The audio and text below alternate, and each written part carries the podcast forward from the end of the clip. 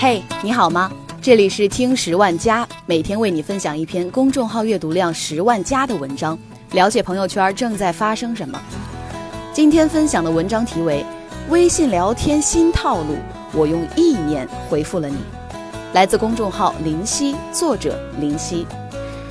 聊天最尴尬的两种时刻，一种是聊着聊着人没了，还有一种是只有你在自言自语，对方一句回复都没有。这种事情发生的次数多了，两个人离绝交也不远了。但我不是来挑拨离间的，我只是想说，真的不是故意不回消息，我只是以为自己用意念回复过了。前几天朋友气势汹汹的来问我。你对我有什么意见就直说，搞冷暴力算什么？他莫名发问，搞得我一头雾水。朋友接着说：“不然你为什么总不回我消息？”吓得我赶紧去翻我俩的聊天记录，发现的确连着几条他问我事情我都没有回复，但我明明记得自己回复了呀。我按照聊天记录上的时间回忆起那天我在外面办事儿。他消息过来时，我看了一眼，脑袋里回复了一遍，后来忙晕了，就以为自己回复过了。虽然这样真的很不好，特别容易引发人际矛盾，但用意念回复的我真的是有苦衷啊。有时候不回你是来不及回你。有个做销售的朋友，手上同时握着五个五千人的微信号。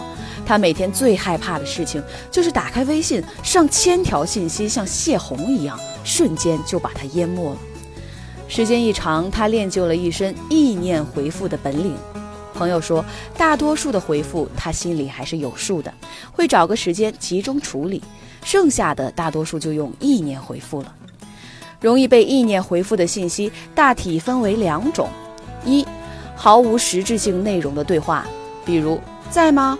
问你个事儿，现在有时间吗？这种时候，朋友往往直接用意念回复对方：不在，不清楚，没时间。无实质性内容的对话特别拉低沟通效率，浪费彼此的时间。真有事儿要说，不妨开门见山，直接说事儿。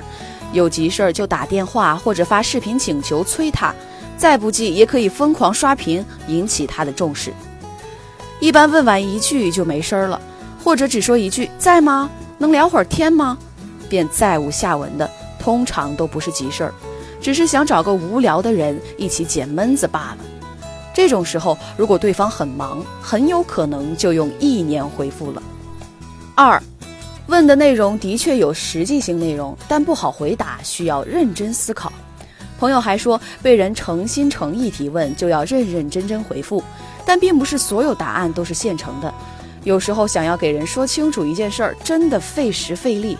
如果不巧撞上自己很忙，很容易就在思考的过程中，以为自己意念回复过了。这真的不是故意给您磕头了。虽说秒回的人是世界之光，但并不是所有人都能做到二十四小时抱着手机撒手不放的。有时候忙碌起来，别说是秒回了，不回都是正常的。我有个女生朋友跟我抱怨。说她喜欢的男生总是忽冷忽热的，具体表现就是有时对她的消息秒回，大多数时间不回。她说的那个男生我刚好认识，我告诉妹子，你千万别多想，他对谁都这个样，不是替男生开脱。虽然总有人说他不回你消息就是不在乎你，但这种情况也要因人而异。有的人是真忙，他可能连看消息的时间都没有。我有个朋友在集团公司工作，有时候简单开个会就会花掉半天的功夫。等看到手机想要回复你的时候，时效期又过了，这时候刻意回复会显得很奇怪。我遇到过一次这样的情况，有回我约那个男生出来蹦迪，三天后他回复我：“Sorry，这几天忙着加班，天天到后半夜，有机会再约吧。”我赶紧说：“好的，好的。那天你没回，我就知道你忙呢，注意劳逸结合哈。”你要知道，除非是发的信息真的不招人待见，否则不会有人故意不回复你的信息。只是许多时候，他们以为用意念回复过了。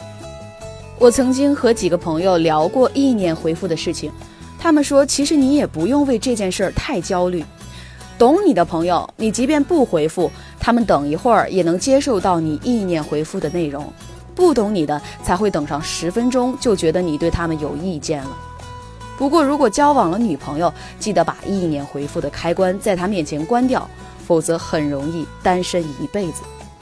有人说意念回复是人际交往的大忌，我倒觉得没必要什么事情都上纲上线。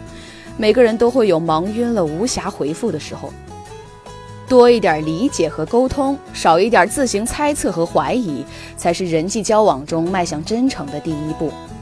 所以，遇见关系不错的朋友迟迟不回你消息时，不要多想，更不要玻璃心，催他一下就是了。或许他以为自己用意念回复了你。好了，今天的节目到这儿就结束了，我们下期再见。